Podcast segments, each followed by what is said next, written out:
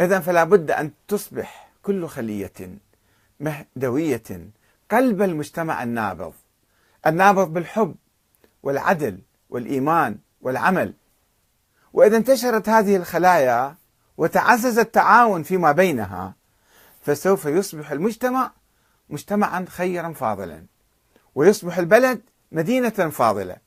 ويصبح الحاكم المنتخب منها من هذا المجتمع إماما مهديا يملأ الأرض قسطا وعدلا ويقضي على الجور والظلم والفساد. هكذا هو الإمام المهدي. كيف يأتي الإمام المهدي؟ لا يأتي من الله تعالى. الله حدد مهمات المهدي. العدل في الأرض. إنما يجب المسلمون المؤمنون هم الذين ينتخبونه ويدعمونه ويقيمون هذا النظام العادل.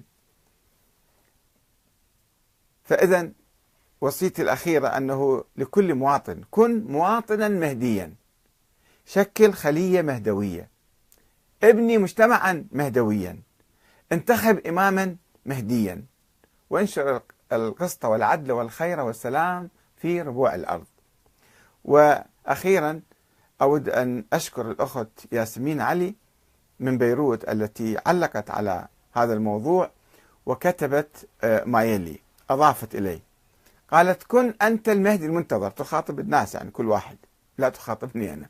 فتش عن المسيح الدجال في داخلك. واقتله. يعني احدث ثورة في نفسك. ابحث عن الفرعون الذي يحكم حياتك واغلبه. فتش عن الإله الذي تعبده جوارحك من هو؟ الآلهة المزيفين. واكفر بهم. كن أنت المهدي المنتظر في بيتك في عملك بين أصدقائك.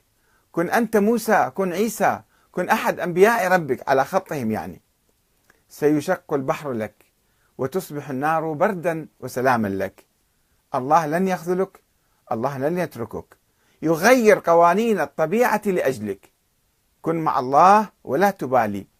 كن لله كما يريد يكن معك فوق ما تريد. وهنا أحب أن نناقش